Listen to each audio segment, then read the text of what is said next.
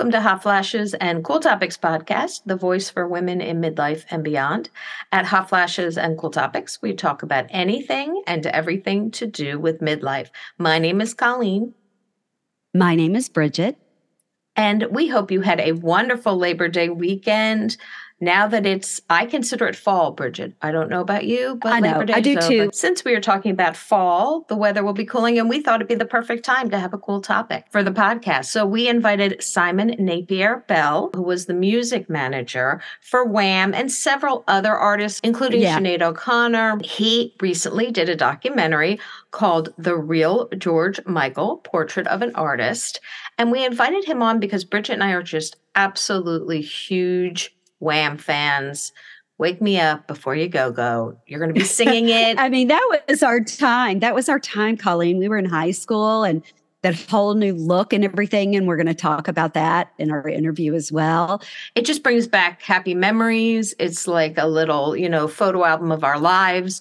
And there's so many interesting stories in his documentary that we wanted to talk to him about things we didn't really know about George Michael things like he never wrote down his lyrics the lyrics that he got. He got really in his driving his car. I think with this documentary he didn't want to do just his perspective. He wanted other people to talk about George Michael and learn new things that maybe even he didn't know about George Michael. And we also talk about the relationship between George and Andrew which I had always thought George was kind of the you know the main component of Wham, but was, I was kind of like Mr. Main Wham. Yeah, yeah, it's really so interesting to find out that piece, you know, of history and what Andrew's up to now. And seems very happy, and um, th- that's. And do you remember that he married Bananarama's lead singer? I know. I mean, I, I didn't know. remember that until I watched the documentary, and I was like, didn't know that. I didn't know that at all. So, yay, happy for them. And just as a side note, Bananarama, if you're listening, You've been talking about menopause a lot lately in the media. We would love to have you on. So, you know, hot flashes, cool topics at gmail.com. Get in touch with us. We would love to have you on the show. One quick reminder make sure you've gotten your tickets if you're in the Nashville area or if you'd like to fly a girls' trip to Nashville for October 8th Conversations with Prime Women event. You know, we've been talking about it, and the event is five weeks away now. So, make sure you get your tickets. You can go to eventbrite.com or you can go to conversationswithprimewomen.com. And either place, you can get the tickets. We have just a list of amazing panelists that are going to be talking about everything from health and wellness to style and beauty. We have celebrities, Melissa Gilbert and Mindy Cohn, who are going to be talking about their own journeys and just an inspiring day to celebrate midlife women. We really want to see you there. Get your tickets now. If you have any questions, hot flashes, cool topics at gmail.com. We're happy to answer them. So let's start talking about the life of George Michael with Simon Napier Bell. We'll talk to you after. Welcome back to Hot Flashes and Cool Topics. Today we have on Simon Napier Bell. And as we mentioned, his documentary is out now about George Michael. Welcome to the show, Simon. Good to be here. You know, you wrote this documentary, The Real George Michael Portrait of an Artist. And we learned so much just from watching your documentary, things that we didn't know about George Michael and so, what really made you want to write the documentary? Well, I didn't write it. That was that was the key. I mean, that, that was the key thing. Uh, I, I I'm sorry, The reason I made it was I saw so many documentaries about Wham and George, many about George, and they were so bad and they were so sort of vulgar and and um, they always had this very a very a very aggressive commentary, you know. And then George did this, and then George did that, and George thought this, and you think that's they don't know. You know, and I, I wanted to make something which which was everyone who knew George and, and worked with him and was friends with him and really uh, understood him as much as anyone could. Um, they they could talk and we could edit it together. There'd be no commentary. It would just they would tell the story about the George they knew. And of course, I knew George too, but I didn't put that in the film because I really wanted to learn from other people uh, if there was anything more I didn't know. There was there are quite a few things I learned which I hadn't known, which is really interesting. As a manager of artists, you obviously have a, a keen eye for talent. What was it when you first met him? What were your thoughts when you first met him? And did you see something in him that you just knew this is somebody who's going to be a star? Yeah, I mean, it was. I first met it was him and Andrew. It was Wham, and I'd seen them on Top of the Pops, which is our big TV show, which, you know goes to out 16 million kids watch it. It's the equivalent of about over 120 million kids in the States watching it. It's an unbelievably influential program. And they'd done their first ever TV show on it, and it, they'd been utterly brilliant. I mean, I've seen so many acts go to that show the first time and they're hesitant or nervous. Uh, they were brilliant. They were like they'd been doing it their whole lives. And I just knew that this was going to be a big act. And so I managed to get to see them. They came around to my flat. And on TV, they looked like a couple, couple of twins. You know, these two, these two guys around town, out in the clubs, picking up the girls, having a good time. And when they came into my apartment, they ceased to be twins. They were completely and totally different. You know, Andrew was the guy you saw in the video, you know, the, the lad around town who was having a good time, didn't care about anything. George was really careful, thoughtful, cautious, planning his life out, you know, working, uh, knew in advance all they wanted to do. And I thought this is brilliant because they can project that incredible image, which is like a Hollywood bromance, you know, like Starsky and Hutch, Butch Cassidy, the Sundance Kid. But in fact, behind the scenes, they've got both sides. They've got the carefree guy, which you need, and you've got the guy who really thinks and is careful. And that's what Wham were. Wham were the image, which came from Andrew, and the thought, the songwriting came from George. You know, one thing that really stood out to me when I was watching the documentary how much the struggle, you don't really know the struggle behind George Michael, the family struggle with his father. Can you go uh, talk a little bit about this this father and just how he was as a child and meeting Andrew and how that kind of brought brought things out in him?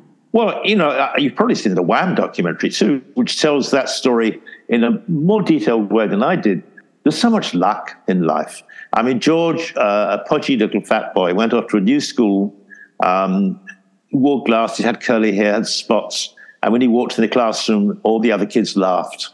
And the teacher said, Who's going to sit next to the new boy? And Andrew put his hand up. And Andrew was the lad around the classroom, the one they all looked up to and loved. And Andrew offered to have the new boy sit next to him. And from that minute on, George was looking at Andrew in adulation. I want to be like Andrew. And he got his mum to buy him hair straighteners, so his curly hair went, and he got contact lenses, and you know, got his mum to cook special food, so he's on a diet. And he wanted to be a copycat of Andrew, and, and he saw that as a step towards gaining the confidence. Mean, you see you see pictures of him when he was 11 years old, that little respectable kid, and then you see him walking along the the catwalk on the final gig at Wembley. And you say, yeah, he's just possibly the same guy. That all came from Andrew. So there's this amazing luck. But of course, his dad, a hardworking Greek patriarch, not a bad guy at all, but, you know, very traditional Greek father. He wanted George to follow in the family footsteps. Uh, he had a restaurant, a very successful restaurant, a provincial restaurant, was successful. Wanted George to go into that, perhaps go from there to having several restaurants or be a businessman he didn't think George could sing. He thought this was silly and effete, and and um, George would spend all his time listening to music, and Dad thought he ought to be out learning a trade. Um, and they argue nonstop, continually. I mean, his father talks about it nowadays and says, you know, how I was brought up. That's what you're meant to tell your child to do.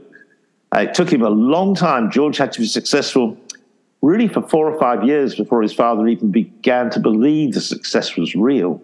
Long after George had five number ones and had a million pounds in the bank, his father still said it's rubbish. It took his father a long time to come around to saying, hmm, I guess you've done all right. But, um, you know, he, he, was, he wasn't a bad man at all. He was just what he was brought up to be that way it seemed from the documentary their success was very fast, like a straight up trajectory.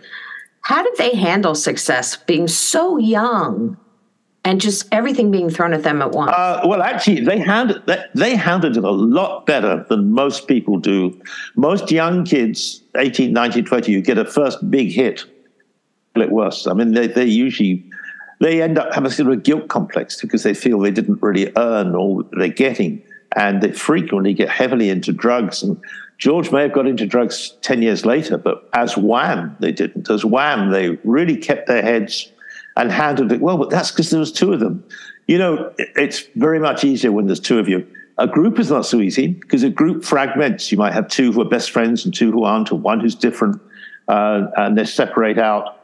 But two is a very, very good number for handling something if they really get on well, which these two did. Um, so they could sort of depend on each other to show common sense or, you know, to cool the other one down and keep things on the road.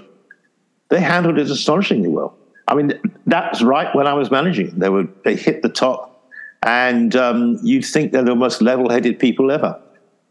Under the surface, George was having a very hard time because he would realize he was gay and he didn't know what to do about it, and he was having a, his first love affairs and he couldn't reveal it. He had to keep, you know, very very difficult for him. But on the surface, they handled it well, and they handled it well with the media, journalists.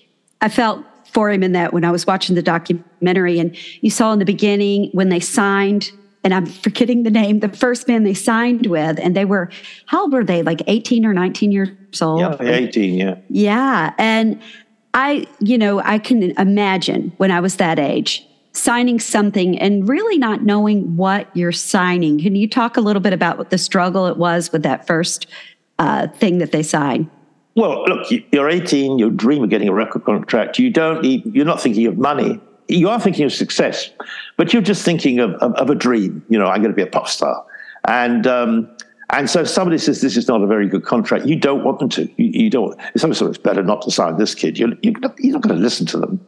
And they just rushed in and signed it. The, the guy who, who owned the, ran the company was lived down the street. Um, Andrew's mum was a friend of his mum, had to be okay. He's from next door. You know, that so you have this sort of instinctive trust when you're a kid. And they signed this terrible contract. Now, the contract wasn't entirely the fault of this guy, Mark Dean, who owned the record company, because he had uh, a young businessman, a bit older than them. He'd made a deal with CBS Records for his own record company to be funded by CBS. And so CBS gave him everything he needed, gave him some funds, some money, background, some studio time, and you can use these contracts. So they gave, CBS gave the contract, and he just took those off and got those contracts signed. So really, the CBS were the bad people behind it, the bad corporate thing which always dominates the music business. And then later, when they found the contract was bad and they went to court about it and had a fight with this record company, it was CBS who said, Look, this is a terrible record company. You're quite right. Come and sign with us. We'll give you a wonderful contract and gave them another bad contract, but not quite as bad. That's that's corporate record business for you. We jump forward yeah. to 1994, and he sued CBS to get out of his record deal, and it was pretty much on the page of the newspapers every day in England for six or seven months because it was a great imagery. You know, there was George, the nicely suited pop star, walking into court to to be articulate and clever and to try to explain why his contract was bad. The problem was it wasn't really as bad as he thought it was. And um, this was the this was this is the contract they signed after I got them out of the really bad contract at the beginning. And no record contracts are really very good, but you know by then he was worth hundred million dollars. Uh, he'd had twelve number ones. You know he was rich. He had a couple of houses, and his mum and dad had their houses. It's difficult for the general public to be very sorry for him. And, you know, his objection, and it is a big objection all artists have and should have with the corporate music industry, is when you make a record, the record company loan you the money to make the record. And you make the record and you put it out, and it's a hit and a success, and you pay the record company back the money they loaned you, but they keep the rights to the record. They don't give it to you. And they keep the rights forever. It's not for 10 years or 20 years, it's till 70 years after you die they will have the rights. And it's like, you know, what happened if you borrow the money from the bank for a house and you pay the mortgage and the bank says, ha ha, we're going to keep the house? I mean, you'd be quite upset. And that's how the music industry runs. There's a lot of good historical reasons how that came about. So it's, it's not it's not wicked record business, record companies all 100%, but it should be changed. It should be looked at, and it, it hasn't been. And that's the basis on which he fought the contract. That reminds me of the musical ca- uh, music catalog that Michael Jackson owned of Paul McCartney, and he was trying to buy the catalog back, and Michael Jackson wouldn't sell it. And it seems like it seems counterintuitive that artists should not own their art. Isn't it? It's, it's that tradition, is it, that the abused become the abuser? Michael Jackson had become the worst corporate you know, uh, he, he, was behaving in the worst corporate way, worse than CBS or NBC, or worse than any of the major companies would ever behave. Um, he really caught the bug of, being a, a, bad publisher. Um, McCartney's songs and then wouldn't sell them back. The record industry is a very strange one because nearly all major music artists suffer some terrible lack of love in childhood. That's usually what triggers them to being an artist. So they have some inner angst, and that is what forces them to be creative and to want to become a star and get that audience. And the only way they're going to become a star and get that huge love from an audience is through the record industry. So they need that corporation. And the corporation knows that they need them. And for every artist who says they hate record corporations, There'll be another one who doesn't. I, I managed Sinead O'Connor too, and everyone said you know, the record companies forsook her and didn't look after her. But Sinead said to me, if it hadn't been for the record industry and record companies, I would have ended up a petty thief and been in jail. I was a delinquent. And I found something better to do through music, and I needed the record industry. So she didn't take that point of view, even though she suffered a lot from it. So George, like everyone else, needed the record industry to be what it was then he wants to change it. He wants to tame it. He wants it to be less bad than it is. I, that's understandable. It, it's unfair. And yet, if the industry wasn't that untamable, you know, rampantly profiteering beast, it wouldn't be there promoting his record and spending millions on teenagers trying to make them into stars in watching the documentary and in watching some other information, Andrew kind of was just along for the ride. Like it didn't seem that there was any kind of competition between the two of them. Andrew seemed to kind of pick the clothing and, you know, neon. When I think Wham, I think neon, everything. But it seemed that he was, at least from what I saw, quite gracious when George Michael wanted to go out on his own. What was that like when he said, I'm going to be a solo artist. Right. Well, Andrew wasn't along for the ride. Wham was Andrew. You know, if you look at a painting by Van Gogh, who who does that painting belong to? The man who put the paint on it, um, or the person who got the canvas? George was the canvas. So Andrew was what Wham was. Andrew was the image of Wham.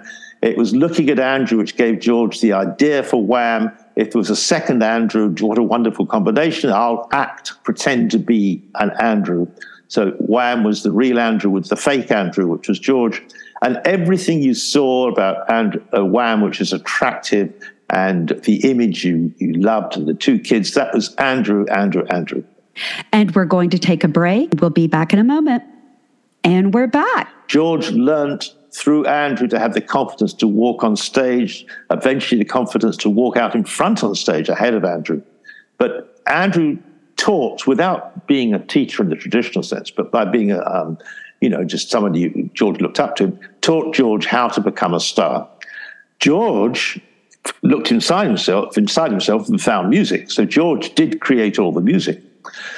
But you know, no pop star, no rock star you could name, not one in the whole history of the business, has been created from music alone, ever.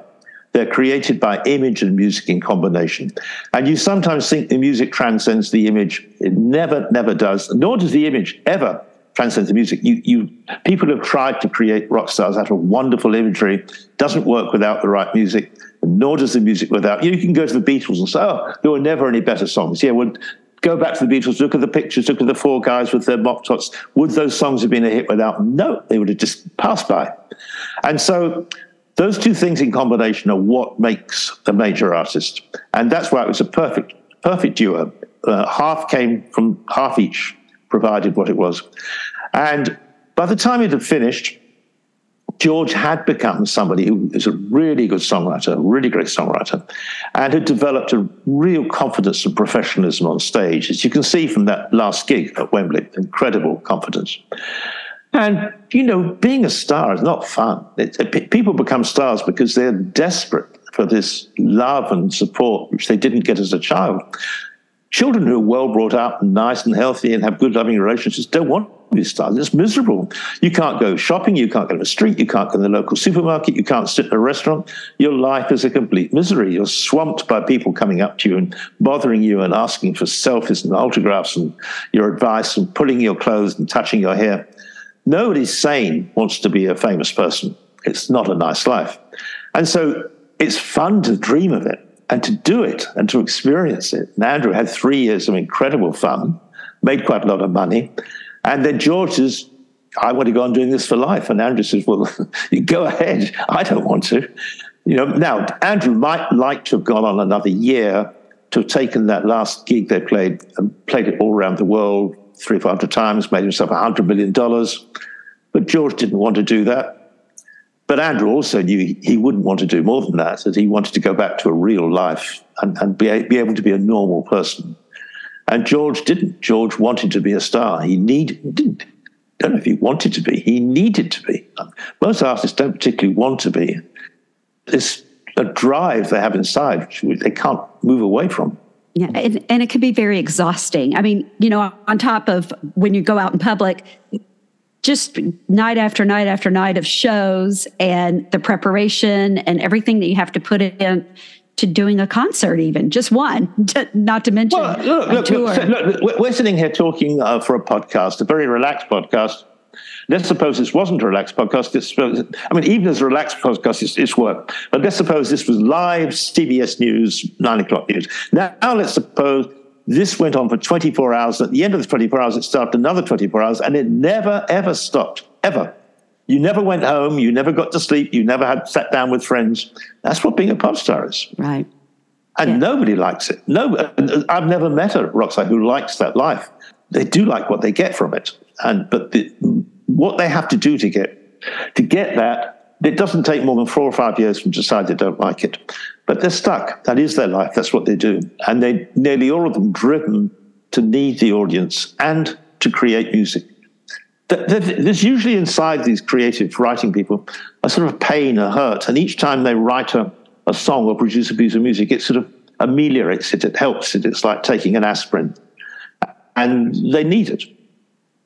And you know, another thing that was that was so remarkable that people didn't realize about George Michael that you included was his charity and how he didn't Incredible. yeah he didn't want to be recognized you know he you know can you talk a little well, bit that, about that that's, that's, a very British thing. I mean, I, I, don't want. it's a difference between Britain and America a little bit. Is that in America people tend to announce that they're putting a million dollars into this million, and in Britain the tendency has always been rather the other way around. It's, it's part of our British gentlemanly tradition. You know, you, you don't talk about it. But George would certainly be embarrassed by it. He, he obviously felt, you know, he was earning money beyond what he what he needed. I mean, everybody does. Once you've got a million or two, what you need? Twenty million or a hundred or a billion, and and he probably felt some embarrassment amongst his friends that he he, he probably felt a distance between people which he didn't want. And he, one way of helping that was to to help people.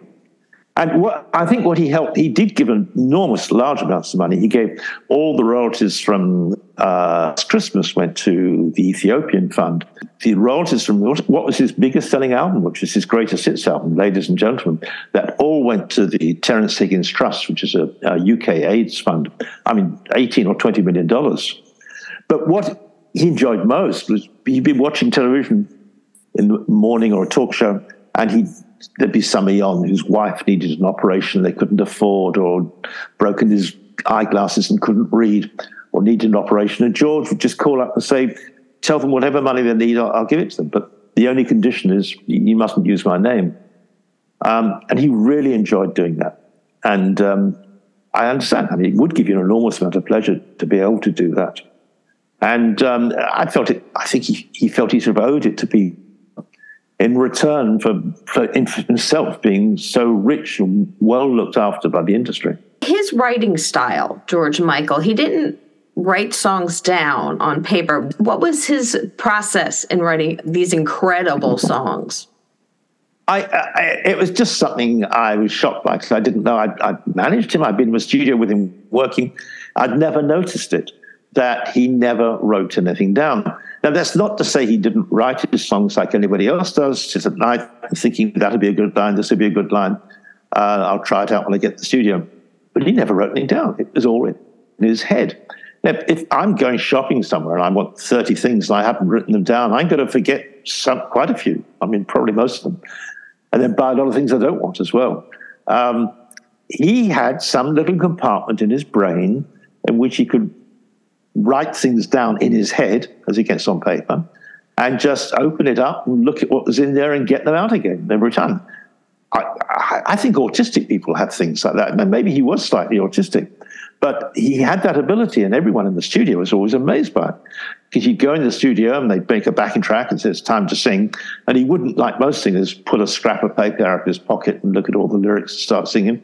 He just went up to the microphone and started singing.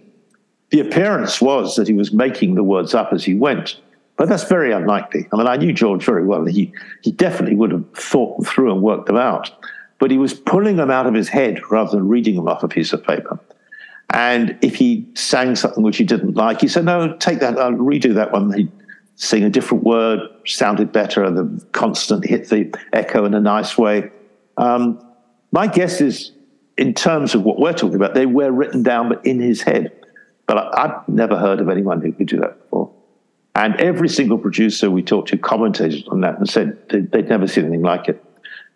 And there was another really interesting thing too, is he he his boyfriend Kenny told me, um, he said, when he lost his driving license, he stopped writing songs. And Kenny couldn't understand why at first. And then he realized that George always, since the beginning, had done all his songwriting cars. He used his car as a little capsule. He'd get in the car and he'd drive. And that's where he thought and sang and wrote songs. Wow. And um, wow. Um, that was something else I hadn't known about. I didn't, that isn't actually in the film because Kenny didn't tell me on camera. He told me later. But um, it was just an interesting thing that he lost his driving license and his songwriting dried up. And we, no one had ever thought about it before. Well, how this came up is he did a, he had, he had an appointment to sing a duet, Long and Winding Road with Paul McCartney. And uh, he was going to go on stage in front of 20,000 people and walk out. Paul was already on stage join Paul and sing Long and Winding Road. And and it was perfect, utterly, totally perfect. And he was living with Kenny. They were living together, and he'd never rehearsed it. When Kenny was in the house all day, he knew that George had never, ever rehearsed it. He'd never heard him sing it or think. And it, then it suddenly occurred to him that's what he does when he goes out in the car. That is that's, amazing. That's where he rehearses the songs. That is wow. something. And you know, I, in the documentary too, the loss, the loss of his first uh, serious boyfriend yeah. AIDS. Um, and then that, you know, I'm sure that sparked something with his, you know, donations and cures for H- HIV. Um, of course it did. I mean, yeah. of course. I mean, when you've lost your boyfriend to HIV, and at that stage it was a disease which desperately needed funding and, and uh, for medical uh, science to investigate how to cure it. Um, definitely, that and that triggered that, and uh, it also triggered the court case with Sony because you know when somebody very close to you dies, the first response is anger, and anybody who's had someone they love die knows that you get angry. I mean, it seems irrational, but that's what happens. And that was the moment when he was most upset with things Sony were doing, and the anger from Anselmo dying, I think, really triggered him into doing that. But the, the charity definitely was pushed along by that. And then I just, I really enjoyed having Kenny Goss on there as well to hear you really got intimate stories and what it was like to live with him. and even though they had broken up, is that correct? They had. Um, yeah, I mean, they, well, yes, they had broken up. I mean, uh, George always said, we haven't really broke. I still love him, but he was living with somebody else for four years. Um, it was a really strange thing when I was making the film. Uh, you know, I I'd known George from the beginning. I'd done his home in, in Bushey in North London. Um, most of the places he'd been, but I'd never been. I'd, I'd, been to Dallas before, but I'd never been to where he, he lived with Kenny in Dallas. When I arrived in Dallas and met Kenny, who I hadn't met before, um, we talked on the phone, but I hadn't actually met him.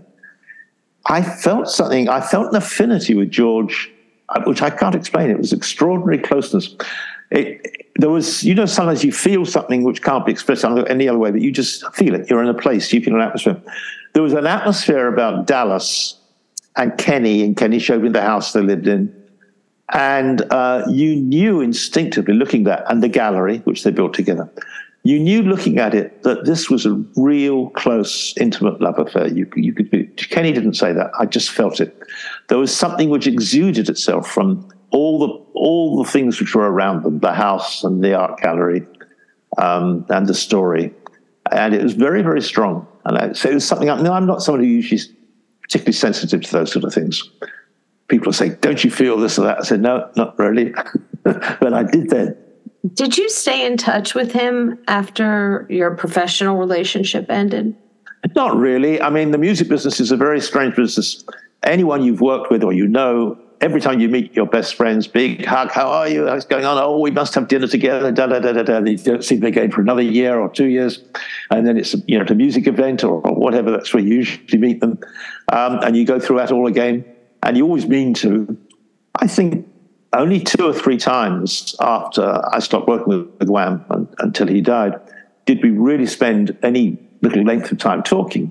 Usually, it was just that that casual music business thing of how lovely to see you which is not completely false. I mean, you always mean it, but then other things come up and go on. You don't get around to seeing each other.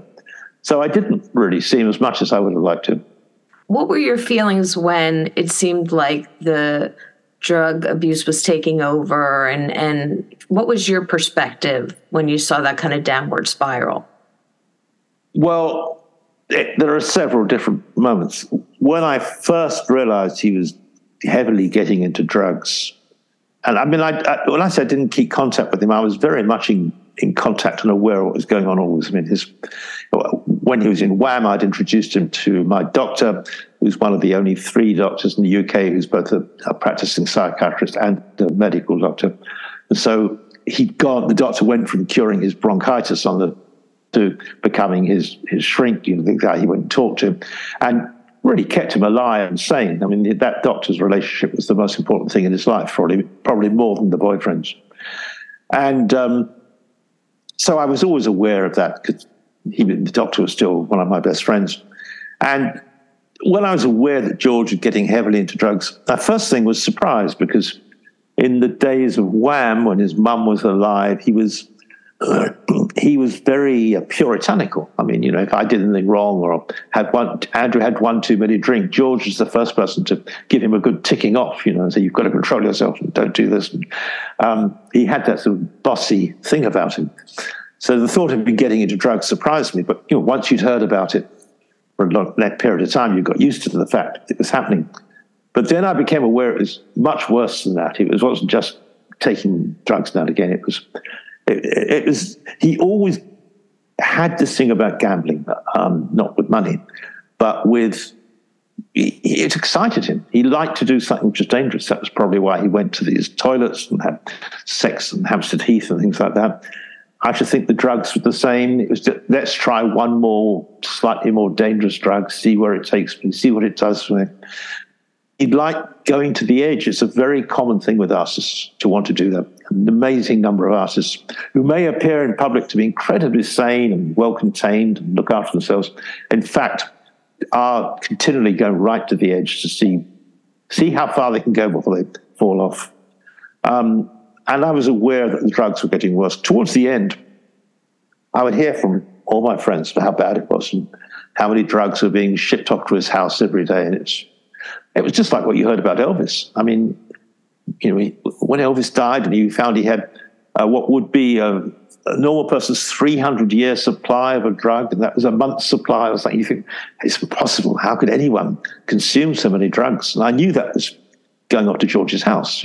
He was taking far too many drugs. You know, one of the huge problems of being a major artist is, is sycophantic people. Everybody. It's, it's, don't don't think anyone isn't. I mean, your best friend at school says, "Oh, he's the one. He's the only one who tells the truth." Me, He's he's not psychopathic. Yes, they are. All of them are because they still want to be around you. You're, he's paying for everybody, and well, at least at least my you know my cousin, my uncle, or so and so tells me the truth. No, they don't. He's giving them money every month. Anyone you give money to is telling you the truth. I think Elton told him the truth a few times and they fell out. Uh, and Elton had been through it, so he knew. So, yeah. He, knew, he, he was in a position where he really didn't care. You know, he liked he liked George, and he knew there was no benefit at all from being psychophantic. You had to tell the truth, and he did. And what happened? Then George didn't want to see him. Mm. I think the really bad thing came when his doctor died. I, I told you he had this doctor for 25 years, 20 years and in 19, uh, 20, 2010, 2011, um, Doctor died, and then George went seriously downhill from then on. And, you know, any psychiatrist knows that you will never stop someone who's an addictive drug taker.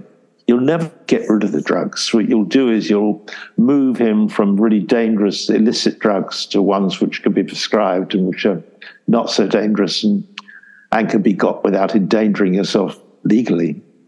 And um, if that's removed from you, then the the chances are, and I think it's what happened, George then went looking for drugs from illicit places and got into worse drugs with worse people. Thank you so much for coming on the show and for doing this documentary. I think it shed light on some things that we weren't aware of, at least not in the States we were aware of. So we appreciate your time today. We want everybody to go out and check out the documentary. It's it's wherever you can find it. And thank you so much, Simon, for coming on the show today. We appreciate it. It's absolute pleasure. It's very nice talking to you. Thank you so much, Simon, for being on our show. This was so fascinating, interesting. I just really enjoyed the documentary. Make sure you check out the real George Michael. Um, it is on, I caught it on Amazon Prime, but you can catch it all over. So make sure you watch it. It really is interesting. And it was so nice. I felt like hearing from Kenny, Kenny. Goss. Yeah, his, I was just um, thinking that. Yes. Uh, it, it, was really, that was very touching. Um, I just felt like you really got to understand a lot about who he really was and just that charity work that he did.